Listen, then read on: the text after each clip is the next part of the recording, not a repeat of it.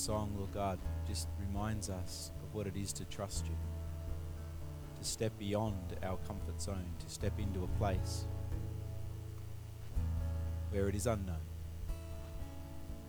My heart tonight, Lord God, my prayer to you would be that we would all be vulnerable before you.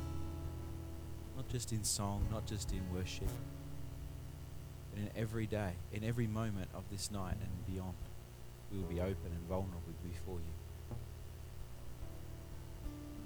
Let there not be any walls between us. Let our relationship, that which is based on Christ, be open and free. Let it be a place, Lord, where there is no secrets. So, Lord, we expose ourselves to you. Would say, Lord, use your word tonight, like the fine surgeon that you are, the skilled gardener that you are, just prune those things off our life that do not honor and glorify you. So, Holy Spirit, have your way here. In the mighty name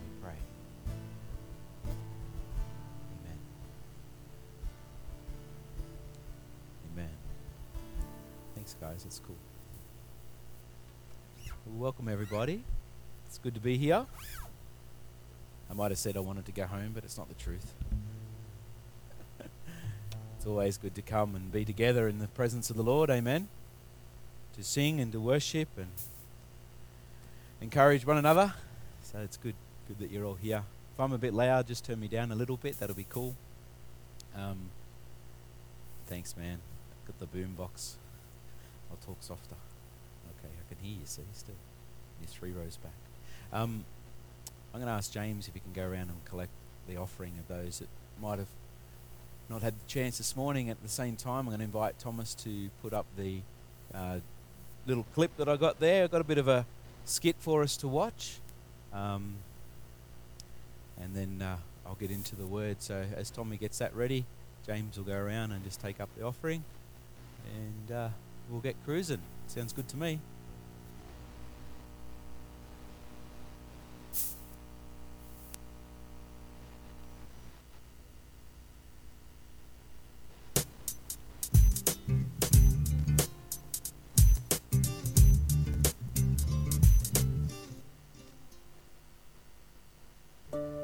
You've heard the saying, he's carrying a lot of baggage from his past, or avoid her. Baggage. But think about it. I mean, baggage, it's, we get it from other people, the things that they do to us or say to us. And if we carry those memories around, in essence, we carry baggage. We begin collecting baggage when we're just little kids. There you are. Hey, hey, Hi. hey, Hi. hey. Hey, I need to talk to you. Yeah, what? Well, um, we were talking about building the, the tree house. Yeah, Yeah. I, I love tree houses. Yeah, it's just a thing. Um, see, you can't help us build the tree house. Why? Well, you don't really want me to tell you. Yeah, I do. Okay, well, we were talking, Uh-huh. um, um, the gang, we were talking, and, Yeah. um, well, you're too fat. What? You'll weigh down the tree house. I'm not fat. Yes. No, no, Yes. I'm not. No, no. Uh, mommy just says I'm big boned. Dinosaurs are big boned, you're fat. No, no, no, no. Mommy says I'm chunky. Peanut butter's chunky, you're fat. No, no, no, no. Mo- mommy says that I've lost weight. I think you found it. No, no, no. Mommy says I'm just different. Your mommy says you're just different. Yeah, I'm just different. Go back to where you came from. I gotta go. Bye. Sticks and stones may break my bones, but words will never hurt me. That's one of the biggest lies we teach children. Words hurt, they cut deep.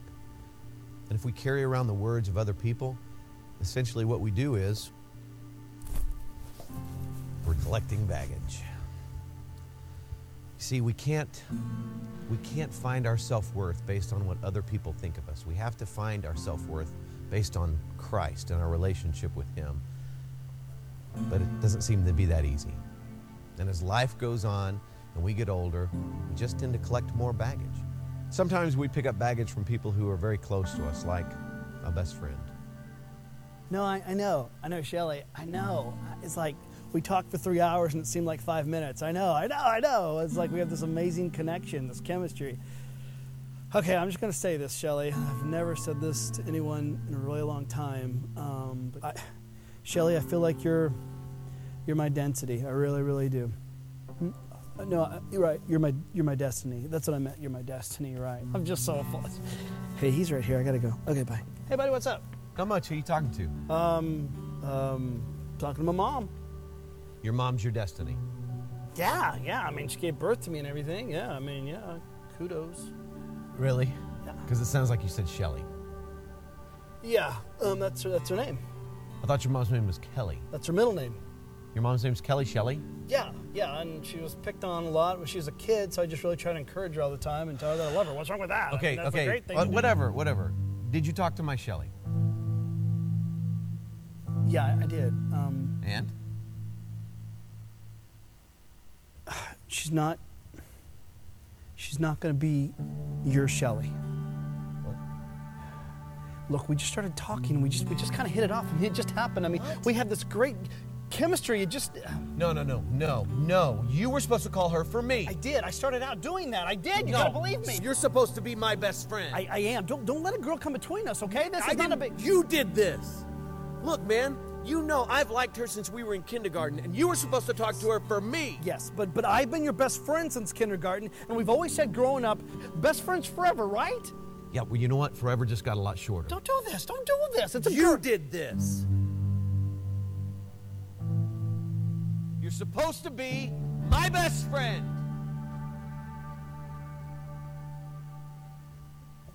And our friends. They're just trying to get through life the same way we are. And sometimes they're going to make poor choices, and we can either learn to forgive them or we can pick up more baggage. You know, the truth about baggage is we don't need other people to load it on us. We do a pretty good job of dumping baggage on ourselves when we compare ourselves to others. We think things like, oh, if I could be as popular as they are, if I could be as gifted and talented as they are, but I'm not. I- I'm a loser. I'm no good. And when we think that, we pick up more baggage. Or we find ourselves thinking, they have it made. And why is life so easy for them and so hard for me? I'm never going to make it. And when we buy into that lie,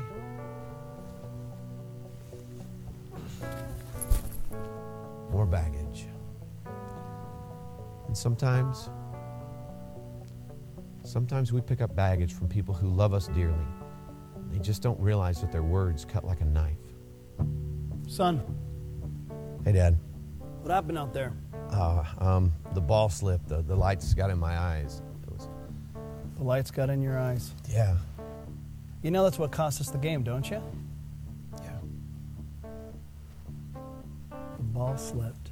How many times have I gotten up in the morning before 5 a.m. before I go to work to work on the stuff with you? Huh? There were scouts out there. You realize that? Dad, the ball slipped. The ball slipped. It did. I mean, what, what do you Hey, want? me to- coach. Huh? No. Butterfingers, yeah. We're going to work with him. Uh huh. All right. See you later.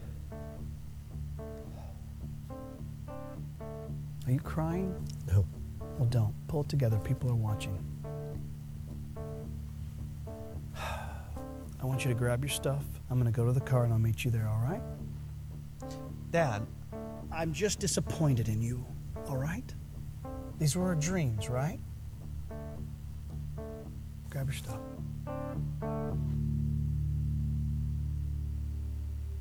and our parents, they don't mean to hurt us. It's just they've got their own baggage. And when you don't deal with baggage, you pass it on. And for us, we have to learn to find our self worth only in our relationship with Christ. And if we don't, we pick up more baggage. Gets uncomfortable, tedious, and our natural tendency is to want to dump this baggage onto someone else, but it always backfires. Hey, can I ask you a question? What are you doing in my room? I just need to ask you a question. What? Can Can you give me and my friends a, a ride to school? It, it, it's cold and I don't want to ride my bike. what? Are you really asking that? Yeah, I don't think it's a big deal. Just give me a ride and some of my friends to school. You need to understand something. Just because you and your loser friends are in high school now doesn't mean I'm going to give you a ride, okay? Because look at me. You need to understand that when people look at you, they see a freak, all right? And if they know that I'm related to you, if they know we're brothers, they're going to think I'm a freak too, okay? And I'm not okay with that.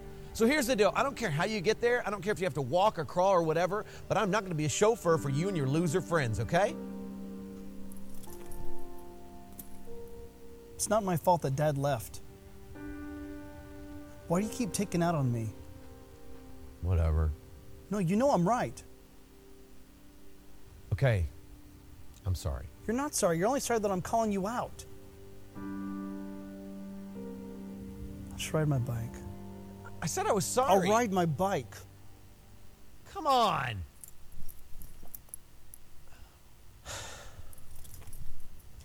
And in the process of trying to dump our baggage on someone else, inevitably what happens is we pick up more baggage. And then there's that one my sin, my secret sin.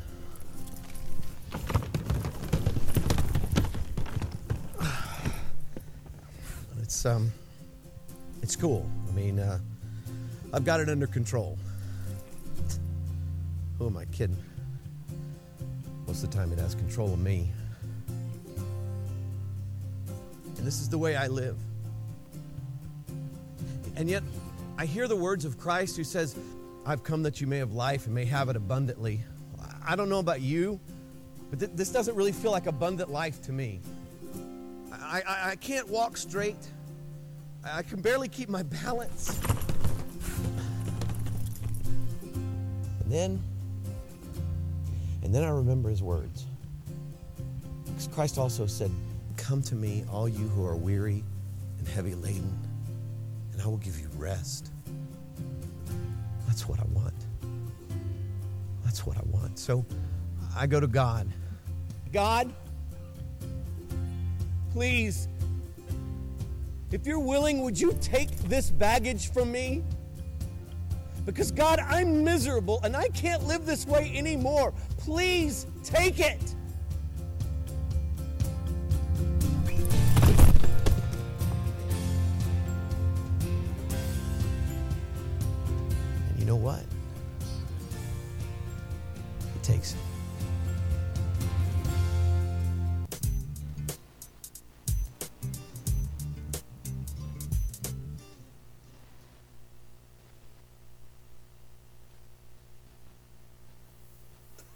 Did, eh?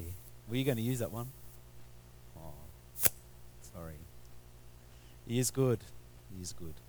Um, a little bit what I'm going to talk about tonight, not necessarily baggage, but uh, the topic that we're looking at is seen as baggage.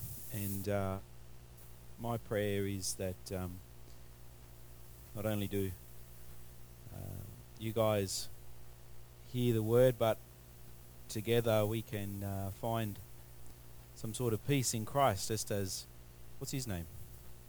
Anyone know his name? The skit guy, Dave. The skit guy has. So I was going to share tonight a little bit about the new life, uh, who we are in Christ, um, and I started to prepare during the week. That's really annoying. Is that the battery? Okay. Um, just began to think uh, during the week and put some things together, and. Uh, I don't know. You, you ever, who's ever tried to work on a project or something? Remembers school, and you start putting it together, and you're kind of not feeling it. You're not feeling like you're winning, or feeling like it's where you're supposed to go. I'm not the only one there, am I? I don't think so. So uh, all those notes are sitting there on my desk, and anyway, I, I still had no message until this afternoon. Um, new life just didn't seem to be hitting it. But for me, during the week, um, a real interesting word came to the fore. And uh, this word was rejection. Um, many of us would have been exposed to some form of rejection, some form of uh, not making the team, not making the cut, not making the treehouse team. For example, in the skit, um, that you were too fat, or you were too short, or you were too tall, or uh, you. Not picking on anyone here, guys, but you had red hair. Um, I got a red beard, so I'm allowed to say that.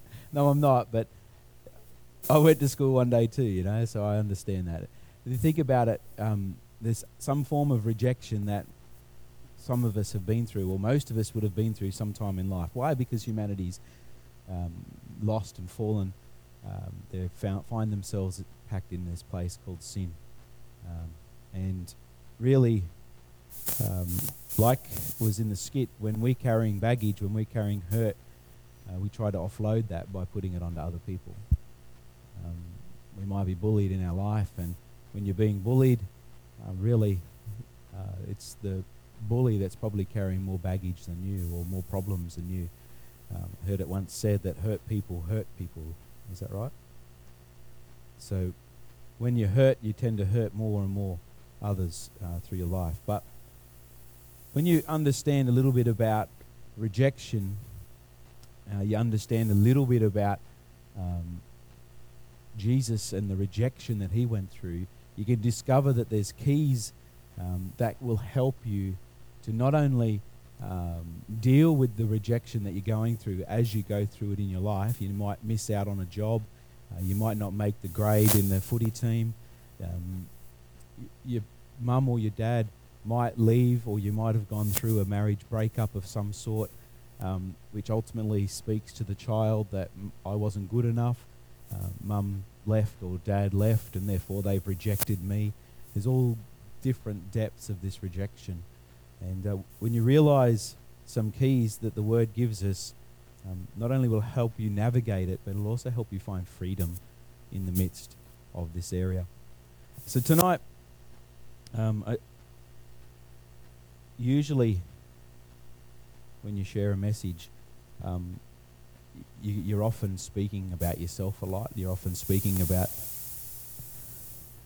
your own um, life. And tonight I just share a little bit about my last month or so.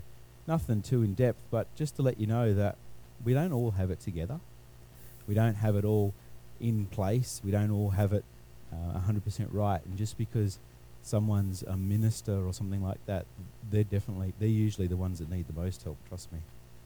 Um, so for me, um, the last month or so, maybe the last three weeks more so, but before that, um, I, I just share personally, and then I'll move on to, to what's going on. I've sort of been in a bit of a fog. If I said to you that I was in a fog, or someone came to you that they were in a fog, uh, usually that would mean that they were feeling a little bit low, a bit of low mood. They can't see uh, in front of them. The clouds seem really heavy. And for me, I was I can explain that I've been in a bit of a fog. It's sort of, it's almost like you're only putting one foot in front of the other, and you can't see the horizon in front of you.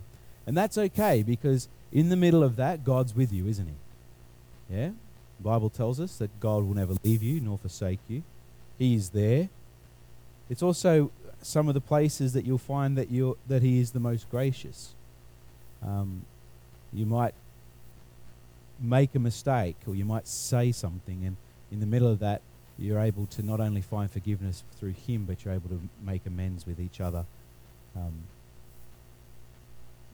in the middle of a fog, when someone's in that, it doesn't mean that God's left them.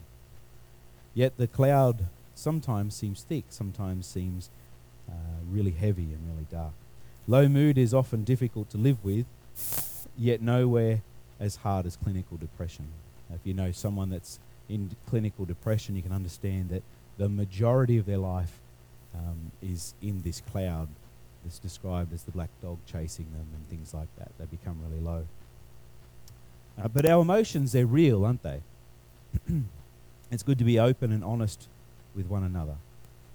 For a while, I've asked God why. I think that's the wrong question. Why am I in a fog is the wrong question. Why am I at the top of the mountain when I'm full of joy is also, I think, the wrong question. Um, Paul often asks, or he asked this this time this question, but it was more of a God, would you take this from me? and uh, he was referring to a thorn in his flesh. And sometimes those of us that are going through emotional difficulties uh, can can relate. I'm sure most of you guys can relate. Sometimes it feels like a little bit of a thorn in the side. Um, it, it's that moment that it keeps you humble. It keeps you drawing back to God. Um, I suppose without it, you sometimes might get a little bit lofty and and um, a bit ahead of yourself.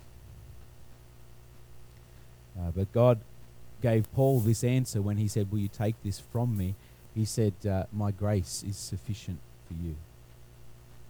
Now, that says a lot of things. It's, it's not the very fact that his mercy is enough, it's also the fact that his enabling presence is sufficient. The Holy Spirit with us is sufficient for us to walk through any trouble, any trial that we're going through. Is that right? You guys are quiet tonight. Come on. That's better. but you know, I don't think God wants us to be stuck in these kinds of times, doesn't He? Um, you can describe these sorts of times, and I'm sure, like I said, most of us have been somewhere in this state. You can kind of describe it like an emotional prison, something that you can't get out of yourself. You feel trapped, and it feels dark and damp, and, and, and you don't have the energy to overcome. God doesn't want us to be stuck in an emotional prison when He paid an, um, the highest price for us to be released from that. Does that make sense? I'll say it again. God doesn't want us to be stuck in that place when He paid an almighty price to free us from this.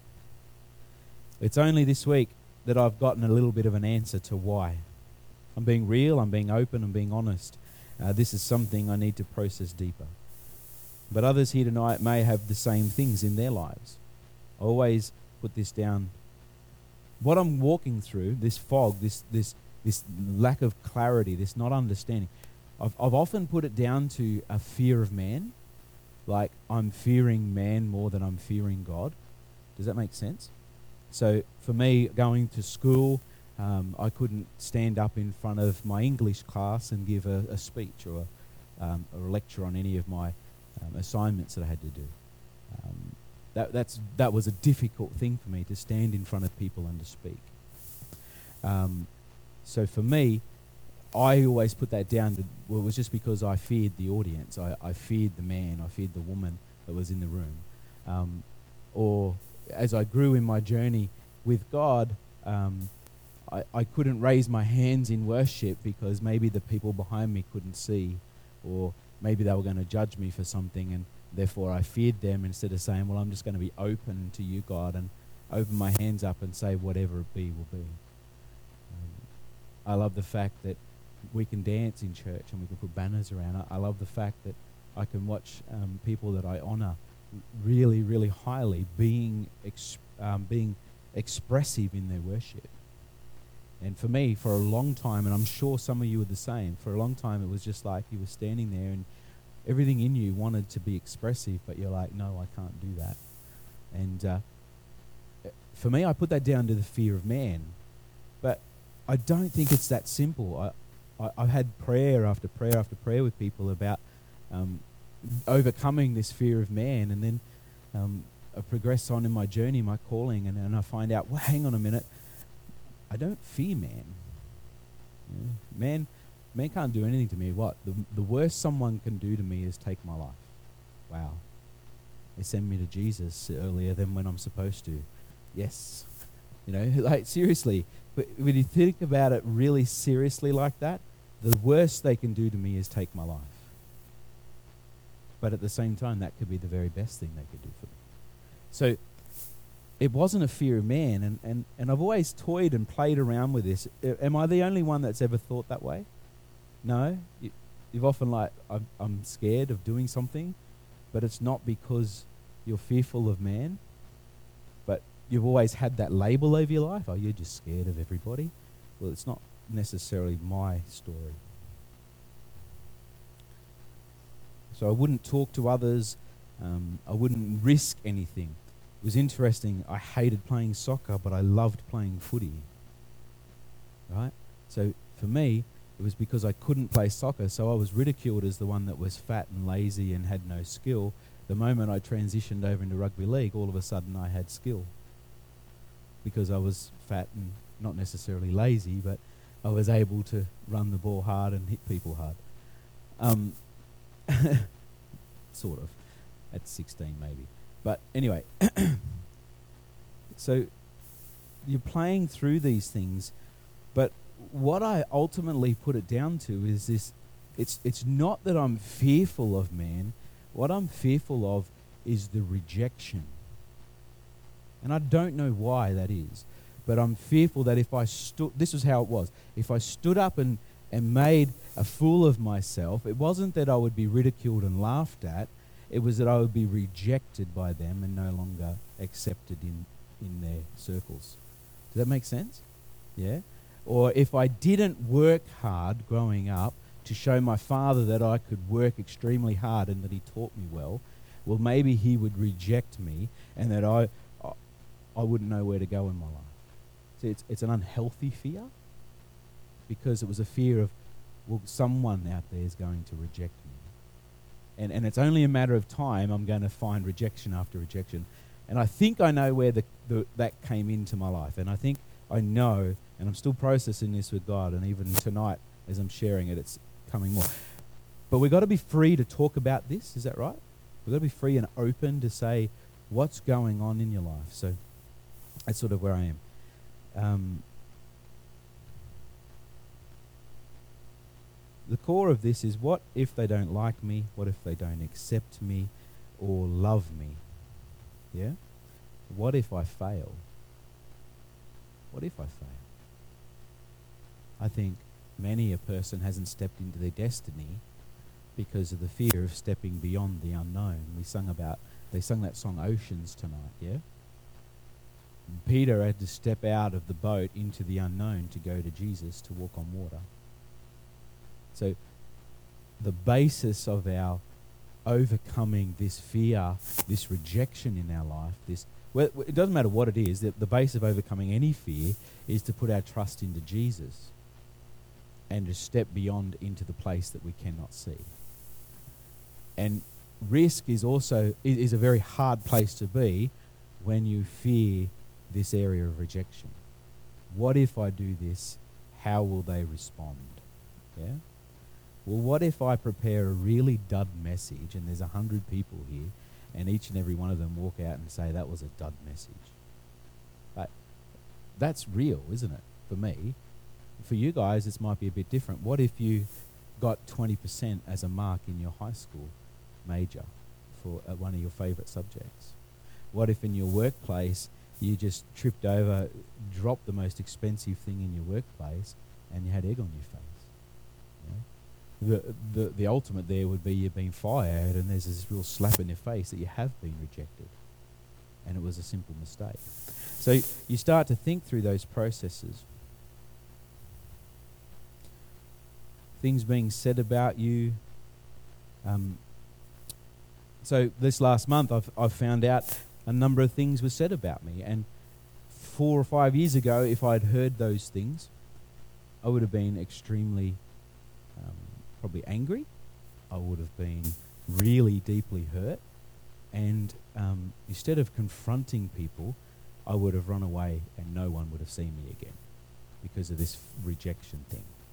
Yeah? So you can always gauge a journey by how you respond to things. But it doesn't, say with rejection, right? You got this baggage. Uh, and I, the, the reason I showed that video is because you can get in your head that you've got this thing on your, your shoulders, this bag on your shoulders, and it might be called rejection, right? So you got this rejection on your shoulders, and all of a sudden, um, you hear things being said about you,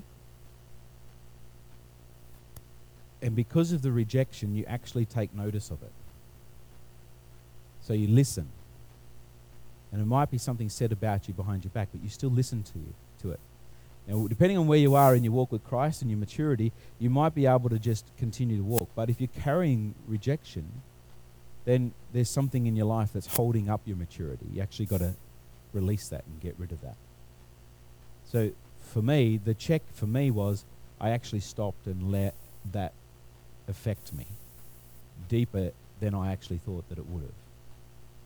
And and that's like, well, hang on, there's a check there. Holy Spirit, what is it? In this case, what is it? And it's only in this last few days that he said, well, basically, Steve, it's rejection. You're fearful of something. you and this is what it is, it's rejection. Does that make sense? Like, if you're carrying it, it affects you.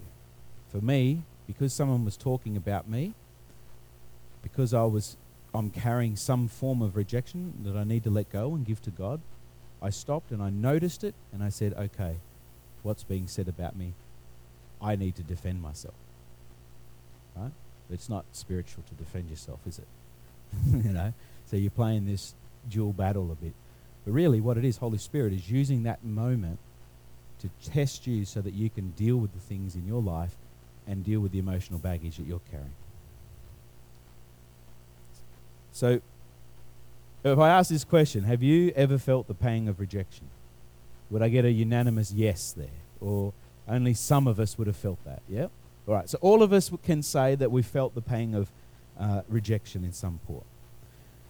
Rejection is that emotion of being unwanted, excluded, or unloved. You often want to be loved, yet for some reason you are not. Every person needs to know they are loved, valuable, and accepted. Is that true? The, pr- the problem is for someone who is trapped in a prison like rejection, your core belief, the default of your emotion, is that you are unlovely, unwanted, and undesired. Right? That's your core belief. That's what the baggage on you does. It's like this the moment someone says something nice about you, because you're carrying this core belief that says, I'm not that person, you reject that straight away yourself.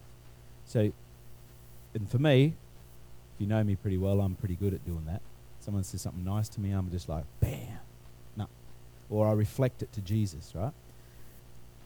Maybe that's a bit of religiosity in me. I need to deal with that, right? So you got to realize that as you're carrying this baggage of rejection, you're going to reject the compliment about you. It can't be me, must be Jesus. Right? So you, you kind of reflect that way. Um, it, it's basically a root in your life. Um, we can't see it. That's why it needs to be rooted out of our lives. Uh, Jesus said in Matthew 3:10, "Even now the axe is laid at the root of the trees. Every tree, therefore, that does not bear good fruit is cut down and thrown into the fire." All right. Um, in your life, you might have this sort of thing ch- growing, and, and Jesus is wanting to put the axe to it and cut it out of your life and get rid of it from you. But sometimes that baggage feels pretty good. It's kind of got that nice, comfortable spot now. It's not feeling too heavy. You seem to be able to handle that. Rejection or the fear of rejection is not to be tolerated in our lives. Jesus wants to and has paid the price for your freedom from this prison cell. Amen. 1 John 4:19 the basis of where I can say this is this one point. We love because he first loved us. This is the basis for our freedom. Right? We've been empowered to love others because God first loves us. And that very statement is a powerful, profound statement. But the one thing that will help you overcome your emotional baggage is the very fact that God loves you. Anywhere you look, you can find in the Bible, you just have to do a bit of a word search on the word love, and you will usually find God's love toward you. And it's profound the power that that has to help to set you free. Self pity, despair, and hopelessness, uh, even suicide, stem from this root called rejection. Yeah? So many, many people, when you start to look around our world, you start to see that they're, they're covered in self pity, despair, hopelessness, um, and, and they get to a point that they're even becoming suicidal because of this, this, this baggage they're carrying around called rejection. Yeah? What tends to happen in some places is that we feel like we're so caught up in the baggage that it's just easier instead if we're going to be rejected, then we might as well just mock other people so that they might as well be in the club as well. And they can feel rejected as well and we heap it on each other and not really cool. So I'm reading this book, um, and I just wanted to read a little bit of, to you tonight, just in this area of defining rejection. Um, it's quite interesting that this is what I read two days ago, uh, which kind of helped bring a little bit of a light on it. Now, I've helped people through rejection countless times. Doesn't necessarily mean that you can see it in your own life. So, which is often why we, we put into a body, because iron sharpens iron. We actually need to be together to help one another grow in our walk and relationship with Jesus. It says this people respond to rejection in different ways. Some people go into a tunnel of self pity, despair, and hopelessness. Some people even commit suicide, which is the ultimate statement of feeling rejected and unwanted. Life is no longer worth living anymore. Other people respond to rejection by putting up walls of, of defense. It may even be a facade of happiness or confidence on the outside, but inside they feel hurt and rejected. They do not want to be rejected again, so they are not going to let you in or see what is happening on the inside. Other people respond to rejection by becoming aggressive. They go on the offensive and they become angry and resentful. These types of people tend to hurt others. We all respond differently, but the end result of all rejection is that we can end up in a prison that holds us back from the life that God has for us. So, like I said, hurt people hurt people. And in the fog, you might be in that fog and you might be thinking, wow, I'm having a really tough week and I just can't see an end to this. I can't see a light to the end of this tunnel. It's really dark, it's really hard in here. And all of a sudden, we make a mistake. We yell at our brother, or we yell at our sister, or we yell at our wife or our husband. We yell at our girlfriend. We yell at someone, our mum or our dad. We react. And they're just the symptoms of this root that's coming. See, we've got to dig deeper, yeah? I, I think we wanted to help you get to that point. So I want to talk really quickly five things that will break us free from rejection. And then we might end up with some prayer tonight, yeah? Would that be pretty cool? Um, corporately, we might be able to pray through something here and maybe God will just set us free. That's, that's my, my prayer tonight is if we're battling with this area, and I think many of us are, then we just don't know it, we need to be set free from that. So, firstly, we've got to understand. Open your Bibles to Isaiah 53. It's always good to open your Bible, yeah? Isaiah 53. It's a good passage of Scripture, verse 3. First of all, we've got to understand that Jesus took on our rejection. All right? Isaiah 53, verse 3. It says this He is despised and rejected by men, a man of sorrows and acquainted with grief. And we hid, as it were, our faces from him. He was despised, and we did not esteem him. Yeah? So this is a prophecy. This is a word given many years before Jesus came. But it speaks of Jesus taking upon himself this area of rejection. He was despised and rejected by men. So you know you're in a pretty decent club when you're in the same club as Jesus. If Jesus was good enough to be rejected, then, you know, we've been rejected as well, right? But that's not the place we need to stay. Because Jesus didn't stay in his rejection, did he? He had to come to a place where he was embraced by all. Right? So Jesus was despised and he was rejected. Matthew 27. A little bit of flicking around. Matthew 27.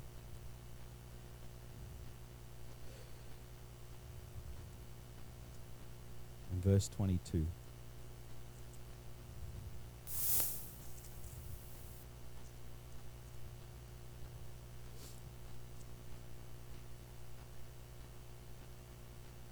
Pilate said to him, them, What then shall I do with Jesus who is called Christ?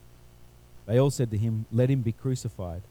Then the governor said, Why? What evil has he done?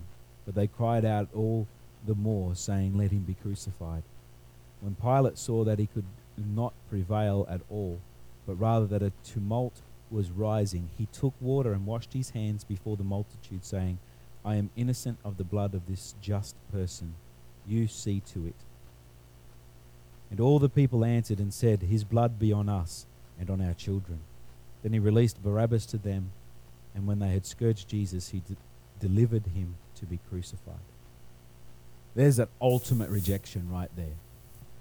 Jesus wasn't rejected by one man in Pilate. Jesus was rejected by an entire nation, by an entire city.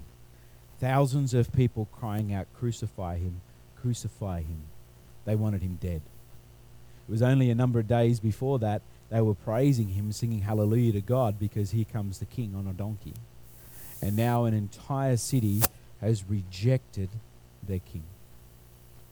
Yeah, so I think Jesus understands rejection a little bit more than we give him a bit of credit for. Yeah, so Jesus took our rejection. Matthew 27, same chapter, verse 46. And about the ninth hour, Jesus cried out in a loud voice, saying, Eli, Eli, Lama Sabachthani. That is, My God, my God, why have you forsaken me? This takes it to the next level. If you didn't think Jesus understood rejection before the thousands of people rejected him, then look at this one. Rejected by his Father on the cross. What happens on the cross? Jesus is hanging on the cross. And in an instant, in a moment, just before he dies, the entire weight of sin was put upon his shoulders. As the sacrificial lamb of God for a nation, that lamb that was given to God when they sacrificed it, the weight of the sin of the nation was put upon that lamb to find forgi- healing and forgiveness for that nation. In the case of Jesus being the sacrificial lamb of God for the entire human race, that's a lot of sin. That's a lot of a price to pay with his own self. And it, the entirety of sin, everything that I have done, everything that you have done, and then multiply that by the billions of people that have walked this earth.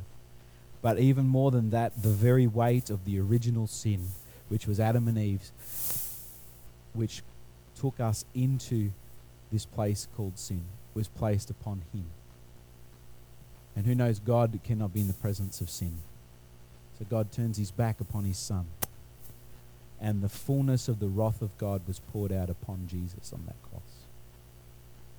He died in the place of you and I. It wasn't good enough that Peter rejected him. They had that story, Peter, by the time the rooster crows twice, you have rejected me three times, or then an entire city, and now his father, God, rejects him at the cross because of sin. Wasn't he was wasn't rejecting Jesus, but he couldn't look upon him because of the sin upon him. Why have you forsaken me? In his deepest of despair, the only sure thing in his life was his God, was was was God the Father, and he was forsaken at that moment. So we talk about rejection. We've got to talk about the fact that Jesus is the only one that can ever understand any weight or any form of rejection. Okay? Nothing's too deep for Jesus because he's been there and experienced it all. Does that make sense? So that's our first one. Jesus took our rejection. You've got to believe that. You've got to understand that. You've got to hang on to that. Jesus, if you were rejected, then you understand how I feel. Then we've got to receive God's acceptance.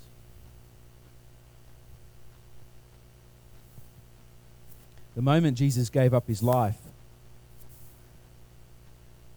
there was a massive curtain. It was about nine inches, so 236 millimeters. There you go. Still got it. 236 millimeters thick. This curtain was in the temple. This curtain separated the most holy place from the Holy of Holies, or the holy place from the most holy place. This curtain separated man from God. Right? This curtain separated man from God. He ripped it. God tore it from the top to the bottom, separate, separating it, opening it up, this place that man and God can come and dwell together. God accepts you. There's a picture, is an image of God accepting you in his son Jesus. There is no longer a divide. We come to God through Jesus. That veil was torn. There's nothing separating us from God. 1 John 3 says this in verse 1 See what kind of love the Father has given to us, that we should be called children of God. and so we are. The reason why the world does not know us is that it did not know him. Beloved, we are God's children now. And what will we will be has not yet appeared. But we know this.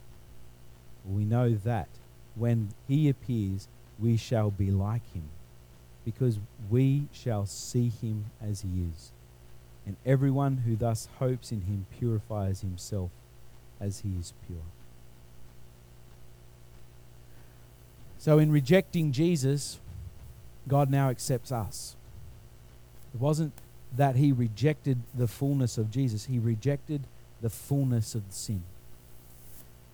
If that's dealt with, if that's paid, and now sin is no longer a problem, then the door is open for us to walk through, to have relationship with God. He accepts you. In John's gospel, Jesus is declared the, the door, that no one comes. We heard that this morning if you were here. I am the way, the truth, and the life. No one comes to the Father but through me. Jesus saying, I am the way. He says that He is the door. He says that we have to enter by Him. And it's in that that we receive God's acceptance. It's not based on our works, it's based on everything that He has done for us. God's love is not based on performance, but it's based on the very fact that when you come to Him through Jesus, you are called a child of God, and He accepts you. Thirdly, we need to engage with our spiritual family. God's family is supposed to be the best family. I'll let that sink in for a moment. God's family is supposed to be the best family, a place where everyone is accepted. If we struggle with accepting the, the most damaged person in the world, then we're not truly representing God. If God would accept me for the mistakes that I've had, for even carrying this baggage on my, on my life called rejection, if He still accepts me in Jesus, then why couldn't He, why couldn't He accept those who are lost in the deepest, darkest sins? The truth is, He does. He does accept them when they come to forgiveness through Christ. So engaging in your spiritual family, the best family that there is. Romans 15:7 says, "Therefore welcome one another as Christ has welcomed you for the glory of God." Welcome one another. It doesn't matter if if you're a born again believer, if you're a child of the most high God and you smell, your brothers and sisters have to accept that. Now, there's wisdom in that. and We can go and we can talk to one another and we can explain that you might need a shower in love, right? There is that sort of thing. But if someone rocked up and they stank, someone I read somewhere once, it was a really interesting point. If homelessness offends you, go and sit with a homeless person until their smell is all over you. Hug them, embrace them until all of their smell is over you. And it kind of puts this in your face that that's how we were to God. We stunk. Sin caused us to stink. But He loved us so much that He would put His Son on this earth to die in our place. And when we get a hold of that, there is no fear that God will ever reject us. That even in the depth of my stink and stench, God accepts me. Then that needs to challenge the very core of our heart that if God can accept me in the depravity of my stink and stench, then can't I do that for another person? So enjoy or engage this whole area with your spiritual family.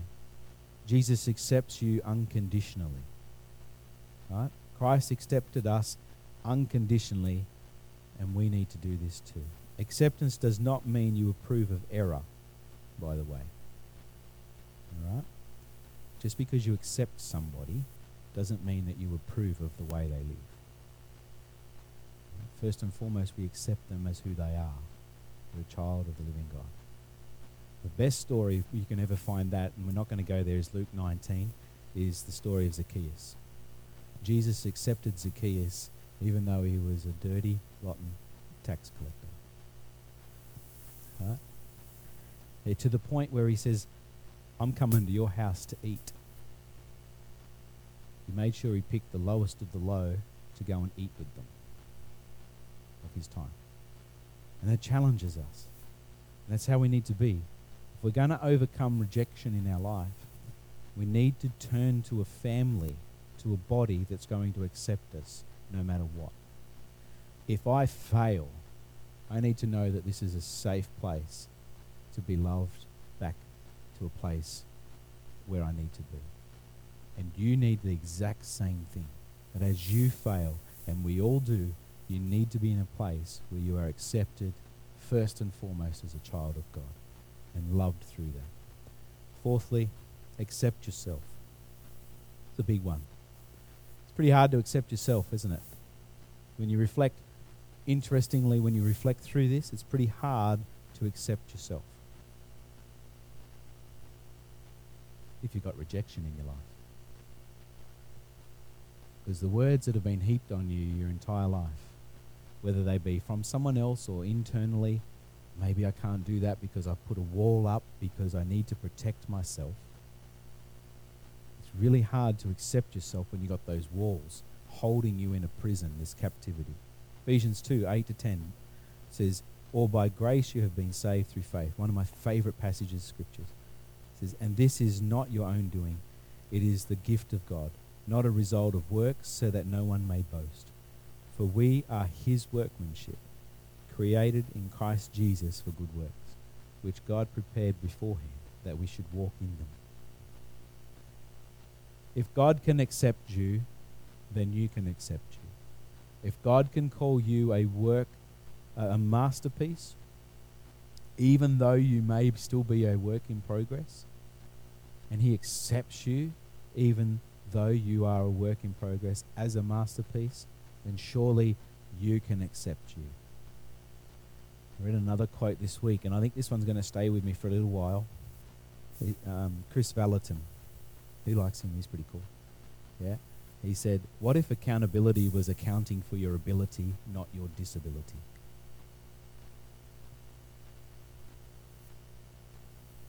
That go over your head? If God, if you're a masterpiece in the eyes of God, even though you're not yet complete, you're still in work. He's still got the chisel in hand and he's still chipping away bits and pieces of that rock to, to form you into this amazing masterpiece. Our job is not to hold people accountable to their disability. Oh, oh I sinned. Well, I'm going to keep that person accountable because they don't they need to not sin. No if we held people accountable to their ability, then that's really being prophetic over their life, putting into their life how God sees them and calling out victory and, li- and, and freedom in their life. Accountability is not about accounting for someone's disability. Make sense? You can sit with that one for a bit. Lastly, so if we're accepting ourselves, keep forgiving a forgiving stance toward others. We're going to get it wrong, guys. I'm going to have teaching in my life that says I'm going to need to keep you accountable to the wrong things that you do. Use that as an example because I just threw that one out there. I'm going to say something that might offend you. We need to keep a short account. Because if we don't, rejection still has a place in our life. If we can, if we can forgive one person because they said something bad about us, then you know you're starting to get victory in those areas. Keep a forgiving stance toward others, toward those who hurt you. Luke 23:34 says, And Jesus said, Father, forgive them, for they know not what they do. Who is he saying that about? Jesus was saying that about the people that nailed him to the cross, about those who had flogged him, had whipped him, had beat him, had spat upon him, had cried out, Crucify him. those who put him on the cross, Jesus keeps a short account and says, Father, forgive them. Therefore, he holds nothing against them. See? And he was the most rejected person to walk the earth. Ephesians 4:31 Let all bitterness and wrath and anger and clamor and slander be put away from you along with all malice. Be kind to one another tender-hearted forgiving one another as God in Christ forgave you. So we got five real quick points. Jesus took our rejection receive God's acceptance engage with your spiritual family accept yourself as God has created you and keep forgiving stance before others. Now that sounds like a lot, but it's quite simple. It was put quite simply, for I know the plans that I have for you, says the Lord. Plans to prosper you, to not harm you. It was put that simply that here we are carrying around this baggage, and in my case, it may be rejection. In your case, it may be anything else. You may have grief in your life. You may have some sort of hurt in your life that, that doesn't come from rejection but comes from some other area of bitterness in your life.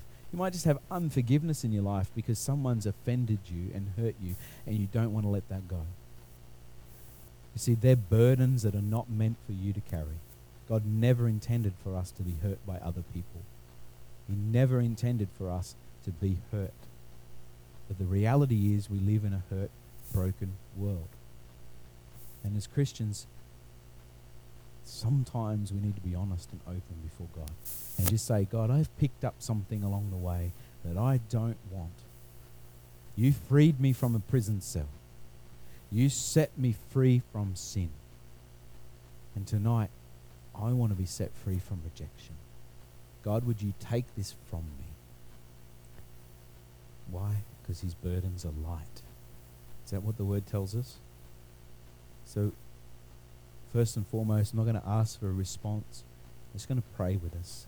So, if you'd like to close your eyes, I want to read this prayer out out of this book for us. Um, and invite you to close your eyes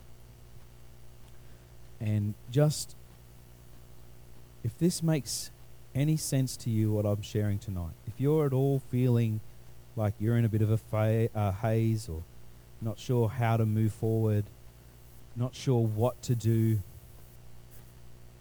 You might have some area of rejection in your life, anything like that. Then I want you to follow the prayer after me. I'll read it so that you can repeat it, so that you can make it your own, so that God and you can do some business tonight. We'll do it corporately, and then I'll get um, the guys up from the band, and uh, maybe they'll sing Oceans for us again. And if you want prayer, then we'll just open it up and I can pray personally with you, and some of the others might want to pray with you as well. We'll just make it open before God, yeah? Because I think He wants to do something with your heart tonight.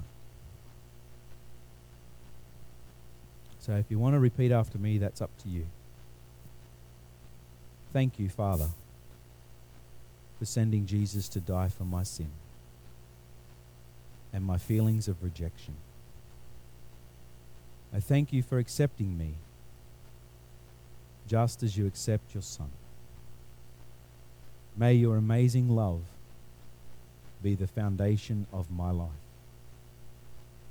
I choose to accept myself and those around me.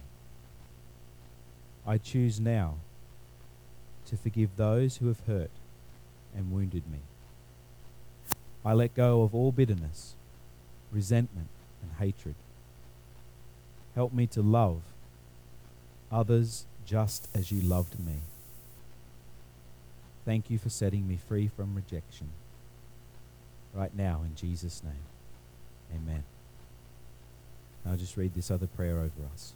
Father, you you heard those words today. Those words have been spoken and there is power in them. I pray that you will set us free from rejection. May our lives be founded in your immeasurable love so that we may become people who know they are loved and accepted by the Heavenly Father. Help us not to spread rejection or resentment or hurt to other people. May we spread the love and the acceptance that you have given to us to other people beginning today. For those who are like my father and have experienced rejection in their childhood, I pray that you would help them to start a new generation. May they be part of a generation of people who follow God and who are free from rejection, who pass on the blessing of acceptance, not the curse of rejection. Give us a fresh start today, I pray. In Jesus' name. Amen. Guys, can I invite you to just come? We'll finish with one song, Oceans. And we just, if you guys need to go, that's okay. We can close the service off there. But if you want to stick around and you want to pray, or you want to just have this moment of time just to continue to sing, that's all good as well. But I'm here to pray with you, and there's other guys that can pray, girls that can pray with you. Maybe you can just do some business with God, yeah? God bless you all.